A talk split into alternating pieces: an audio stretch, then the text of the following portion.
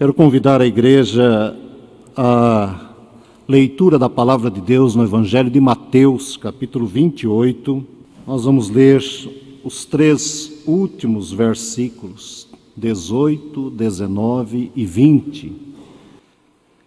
E eis que estou convosco todos os dias, até a consumação do século.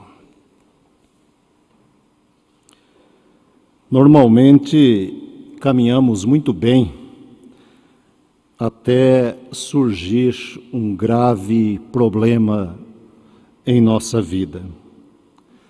Há problemas previstos e que até podemos evitá-los, porém, a qualquer momento podemos enfrentar uma situação inesperada que abala as nossas estruturas ruindo forte e poderoso alicerce que julgamos ter. Em instantes, a nossa vida se torna em um amontoado de entulhos, onde ficamos a procurar estrutura sólida para nos sustentar. São problemas do tipo uma doença que nos visita e não quer ir embora aquela doença que chega ocupando espaço e tirando a nossa alegria, nos conduzindo a pensar sobre o verdadeiro valor da vida, ou no desemprego que nos surpreende como notícia inesperada, nos negócios em baixa que desestruturam a nossa vida financeira, nos relacionamentos em crises que consomem as nossas energias, nos diversos tipos de luto que se instalam em nossa alma e apagam a nossa alegria. Pesquisas já constataram que a cada tipo de luto que enfrentamos, no mínimo nove pessoas das nossas famílias são afetadas, emocionalmente falando. Na verdade, é uma verdadeira rede de contágios. Em alguma coisa, o nosso emocional é afetado. E é bem nessas horas que as nossas emoções falam mais alto. Surgem todos os tipos de preocupações, a insegurança toma conta, a ansiedade nos envolve, enfim, tudo se transforma em nossa vida. Nós estamos no quarto domingo da Páscoa. Chegamos ao final do mês de abril e com ele ao final da nossa série de mensagens Caminho da Vida. Durante todo esse mês, textos bíblicos foram estudados buscando oferecer à igreja uma palavra de paz, fé e esperança no Cristo ressuscitado. Cristo ressuscitou e por isso pregamos a mensagem da salvação, salvação que passou pela cruz. Hoje, neste último domingo, escolhemos as últimas palavras de Jesus registradas pelo evangelista Lucas, antes da sua evangelista Mateus, antes da sua partida. Voltemos ao texto. Jesus permanece mais 40 dias com os seus discípulos. Durante esse curto período, muitas foram as suas manifestações e orientações. Nesse curto período, homens e mulheres viveram entre a intensidade da alegria pela notícia da ressurreição ao ceticismo profundo verbalizado por pessoas que, com o Mestre, durante anos caminharam. Mas o tempo da sua partida se aproxima. Sua missão terrena estava cumprida. E na leitura que fizemos, observamos Mateus decidindo ensinar e deixar registrado um dos textos mais profundos dos últimos, dos últimos momentos de Jesus com os seus discípulos. Na sua fala, deixa clara a sua pretensão em dizer aos cristãos do seu tempo, convocados para uma grande missão, que não estavam sozinhos. Cristo estava com eles sempre, todos os dias. Sem dúvida, um estilo belíssimo de narrativa por parte de Mateus ao concluir o seu evangelho. Não mais palavras ou registros sobre notícias de morte, de tristeza, de dor, mas de esperança, de um olhar para o futuro sob os cuidados daquele que é o próprio caminho da vida. O evangelista registra as palavras de Jesus como forma de promessa: estarei com vocês sempre. O Emanuel continua conosco. O Deus encarnado não abandonará o seu povo. Aquele pequeno rebanho não ficará sozinho. Eles não estariam seguindo por caminhos separados. O caminho verdadeiro continuaria caminhando com eles. Na realidade, havia um misto de alegria pela ressurreição e já de tristeza pela distância que sentiam aproximar. Mesmo Jesus dizendo que o Consolador viria, os discípulos ainda não haviam compreendido a dimensão da sua companhia e do seu cuidado. Deveriam obedecer e seguir em frente seguir Jesus debaixo de uma ordem e de uma promessa. A ordem, ide, fazei discípulos. A promessa, estarei com vocês todos os dias, ou sempre. Esse imperativo ide está diretamente ligado à promessa anunciada. Seriam alguns dias de expectativa até a experiência do Pentecoste, por isso a ordem: fiquem em Jerusalém, permaneçam em oração. A palavra final de Jesus está diretamente ligada às orientações e promessas feitas aos discípulos durante os anos que caminharam juntos. E a partir daí, vale a pena analisarmos algumas questões que fazem parte destas promessas de Jesus e principalmente desta promessa do estar convosco todos os dias. Porque ao entregar tão grande responsabilidade aos discípulos, com o seu ide, em primeiro lugar, o Mestre deixou com eles a promessa da sua eterna companhia. Durante todo o seu ministério terreno, o Mestre foi construindo com seus discípulos um círculo de amigos Havia, em virtude da amizade, uma relação de confiança. Mesmo com os fracassos dos discípulos, a amizade os levava até aquele momento. Agora é hora de partir, mas Jesus falava apenas de uma separação física. A missão recebida não seria uma missão solitária, mas solidária.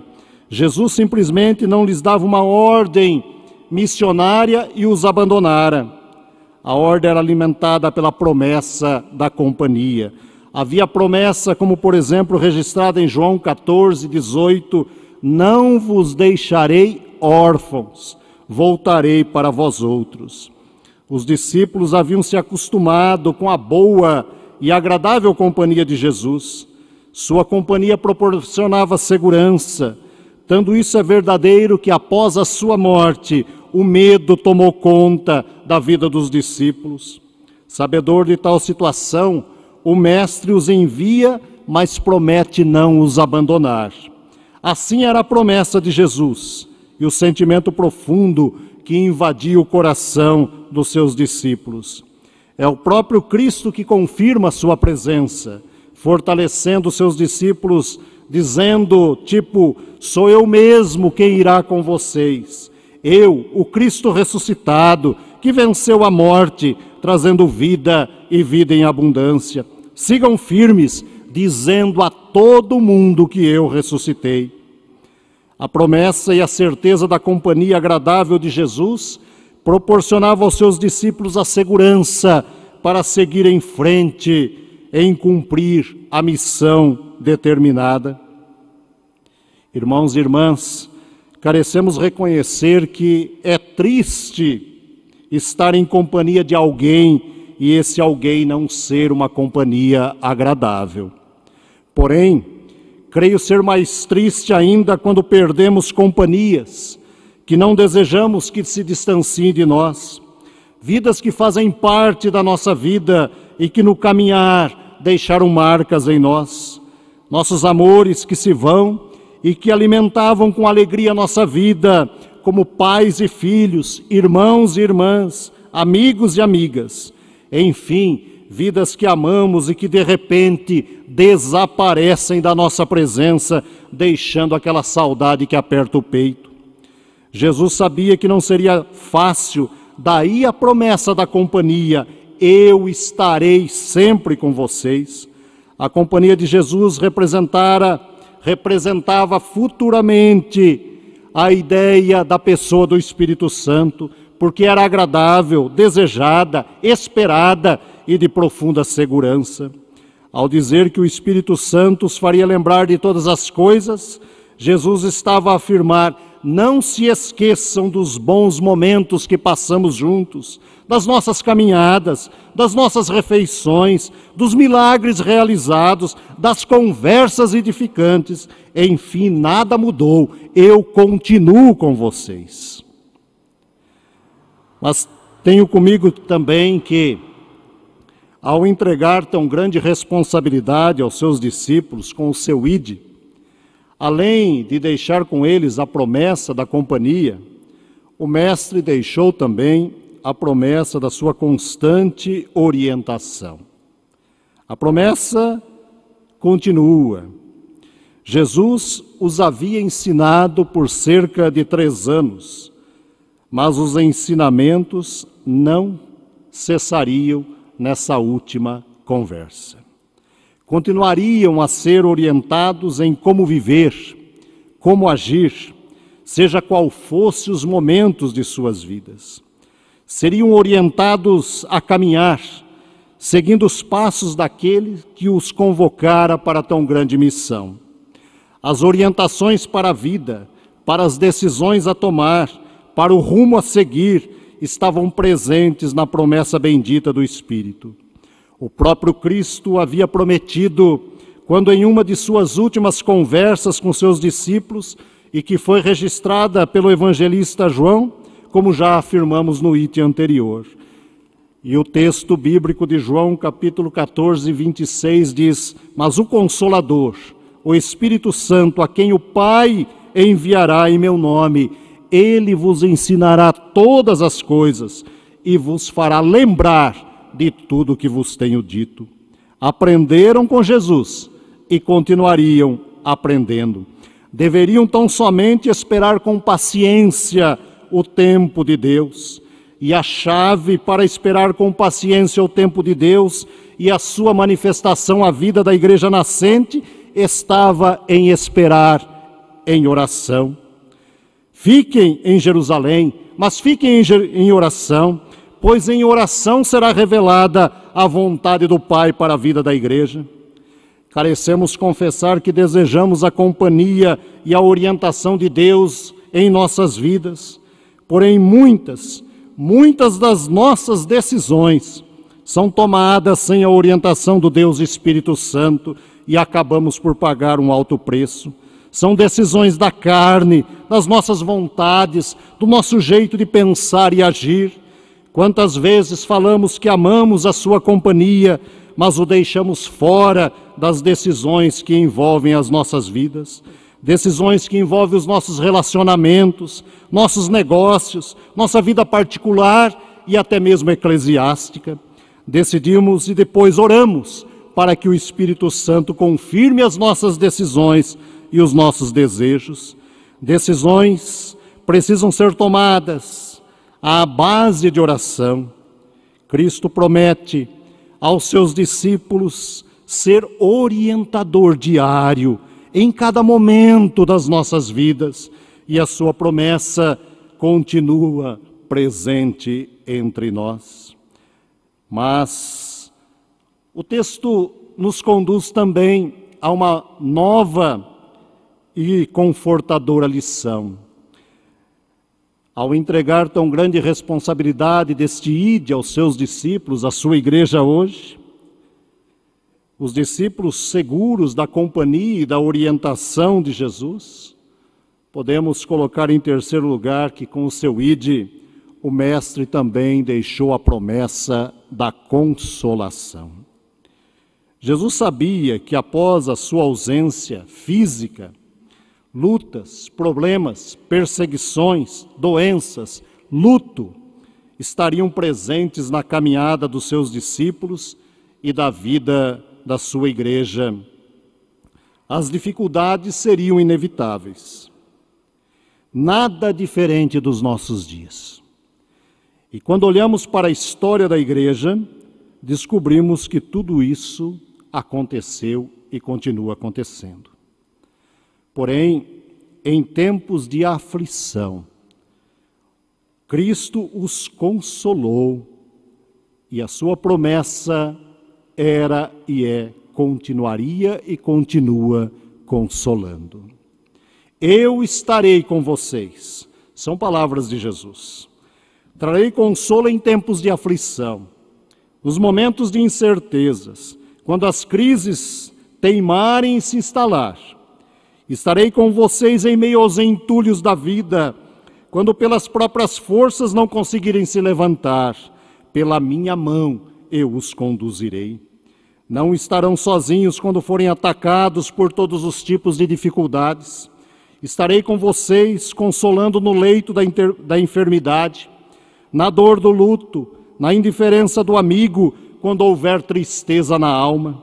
Estarei com vocês, pois conheço suas limitações e sozinhos não conseguirão cumprir o meu ide. Esperem e contem com minha constante presença. Daí a Bíblia apresentar a pessoa do Espírito Santo como companhia de caminhada, consolador, representando o próprio Cristo entre nós. Dele vem a paz e a verdadeira consolação. A consolação do Mestre aproxima, cura, restaura e equilibra nossos sentimentos e emoções, porque a verdadeira consolação vem do alto, vem do Senhor. É presente todos os dias, a cada momento, a cada instante. O texto bíblico termina com essa belíssima expressão: Eis que estou convosco todos os dias, sempre. Promessa de alguém que promete e cumpre a sua promessa. Não quebra as suas promessas, não anula a sua parte na aliança. Eu estou todos os dias com vocês. A afirmação é feita no presente.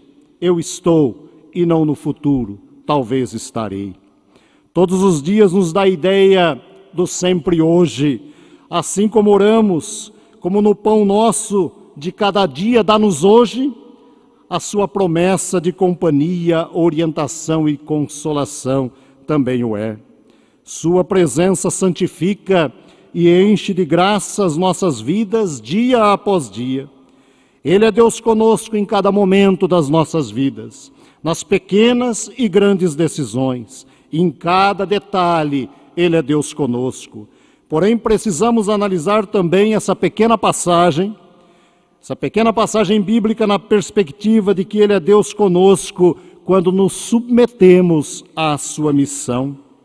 Na maioria das vezes, pensamos nessa passagem somente na promessa de Jesus referente aos nossos problemas e aos mais diversos tipos de dificuldades que enfrentamos. Isso não está errado, muito pelo contrário. O Mestre promete estar conosco em todas as situações, nos amparando e nos socorrendo em todos os momentos, como já citamos acima. Porém, é importante destacar que o Mestre aqui está fazendo, está dizendo e prometendo a sua companhia e constante presença no, no ministério missionário da igreja. Ao cumprir o ID, a igreja pode contar com a sua constante presença salvadora. Ao evangelizar e ensinar as verdades do evangelho, não faltará a orientação e a companhia do Espírito de Deus. Em outras palavras, Jesus diz que ao cumprir o meu ide, contem sempre comigo, eu estarei com vocês. Eis a importância da consciência missionária em todos os projetos que devem ser submetidos à aprovação divina. Precisamos reconhecer que muitos dos nossos projetos podem fracassar, porque não são projetos do reino de Deus, são projetos pessoais, individualizados, que não contemplam os requisitos determinados pelo Senhor do reino. Ele é Deus conosco, ele é Deus conosco quando os ministérios da igreja buscam a sua paz e se submetem em humildade às suas ordens. Ele é Deus conosco quando passamos a entender o que significa amar ao próximo como a nós mesmos. Ele é Deus conosco quando reconhecemos que precisamos perdoar para que sejamos também perdoados. Porém, precisamos entender que Deus não estará conosco aprovando as nossas atitudes na prática do pecado, quando alimentamos a discórdia e provocamos divisões, quando ferimos o irmão com palavras que cortam a alma e sangram o coração. Deus não estará conosco, aprovando as nossas atitudes quando desejamos uma igreja tão somente a nossa imagem e semelhança, mas quando promovemos a paz, Deus estará conosco. Deus está conosco todos os dias, sempre, quando obedientes fizermos a sua vontade cumprindo o seu ide quando nos entregarmos integralmente a Ele, com o desejo de escutarmos os seus amorosos conselhos, quando obedecemos o seu id e partimos em direção ao mundo, fazendo sempre a sua vontade, a ordem é dele, a obediência é nossa, o projeto é dele, a execução é nossa. Na ordem de Jesus, cada cristão é convocado a ir aonde as pessoas vivem os seus problemas diários, lá onde elas vivem seus dramas do cotidiano, nas casas, nas famílias, nos bairros, nas escolas, nos locais de trabalho. O ID de Jesus encerra uma proposta que diz a uma igreja, a uma igreja de espera, uma igreja que promove uma missão de saída, uma igreja que sai de si mesma, uma igreja que se desinstala, uma igreja que está a caminho, uma igreja peregrina. Essa igreja, ao entrar no movimento da vida, procura desenvolver o trabalho de congregar, de reunir o rebanho de Deus. Essa massa de pessoas dispersas, anônimas e sem pastor.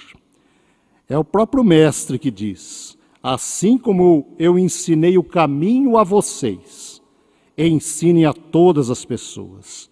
Eis que estou convosco como igreja, como povo de Deus. Por isso, nada precisam temer a respeito daquilo que o mundo os reserva. Ele está presente conduzindo a sua igreja, porque ele é a cabeça da igreja. Nossa responsabilidade é unicamente de obediência e confiança na sua promessa. E nessa sua promessa nos agarramos pela fé para todas as situações e horas da vida. Essa sua promessa pedimos em nossas orações para todos os tristes e aflitos que estão no vale da sombra da morte. Essa sua presença pedimos e sentimos na alegria e na tristeza, na saúde ou na enfermidade, no sucesso ou no fracasso, no emprego ou no desemprego, no luto ou no nascimento de uma criança, nas pessoas que nos amam e até nas pessoas que também não nos amam. Todos os dias, sempre, tem a ver com as circunstâncias boas e ruins. Ele está conosco, porque a sua presença é auxílio, é luz e é consolo. É caminho da vida, e Nola prometeu, ele cumpre em nós. Irmãos e irmãs, ele está presente onde nem imaginamos e com quem nem imaginamos. Ele é Deus e não podemos controlá-lo. Todas as decisões, de forma soberana, estão em Suas mãos. Eis que estou convosco todos os dias. O Emanuel que nasceu, morreu e ressuscitou, vive entre nós, caminha ao nosso lado, é o mesmo Deus que nos convida a cantar: Não temas, pois eu estou sempre contigo. Esse hino que vamos cantar a seguir é uma declaração de Jesus a respeito do seu grande amor por nós, do quanto ele nos ama e do quanto ele deseja estar conosco todos os dias até que ele venha. Que Deus nos abençoe e nos guarde nesta hora.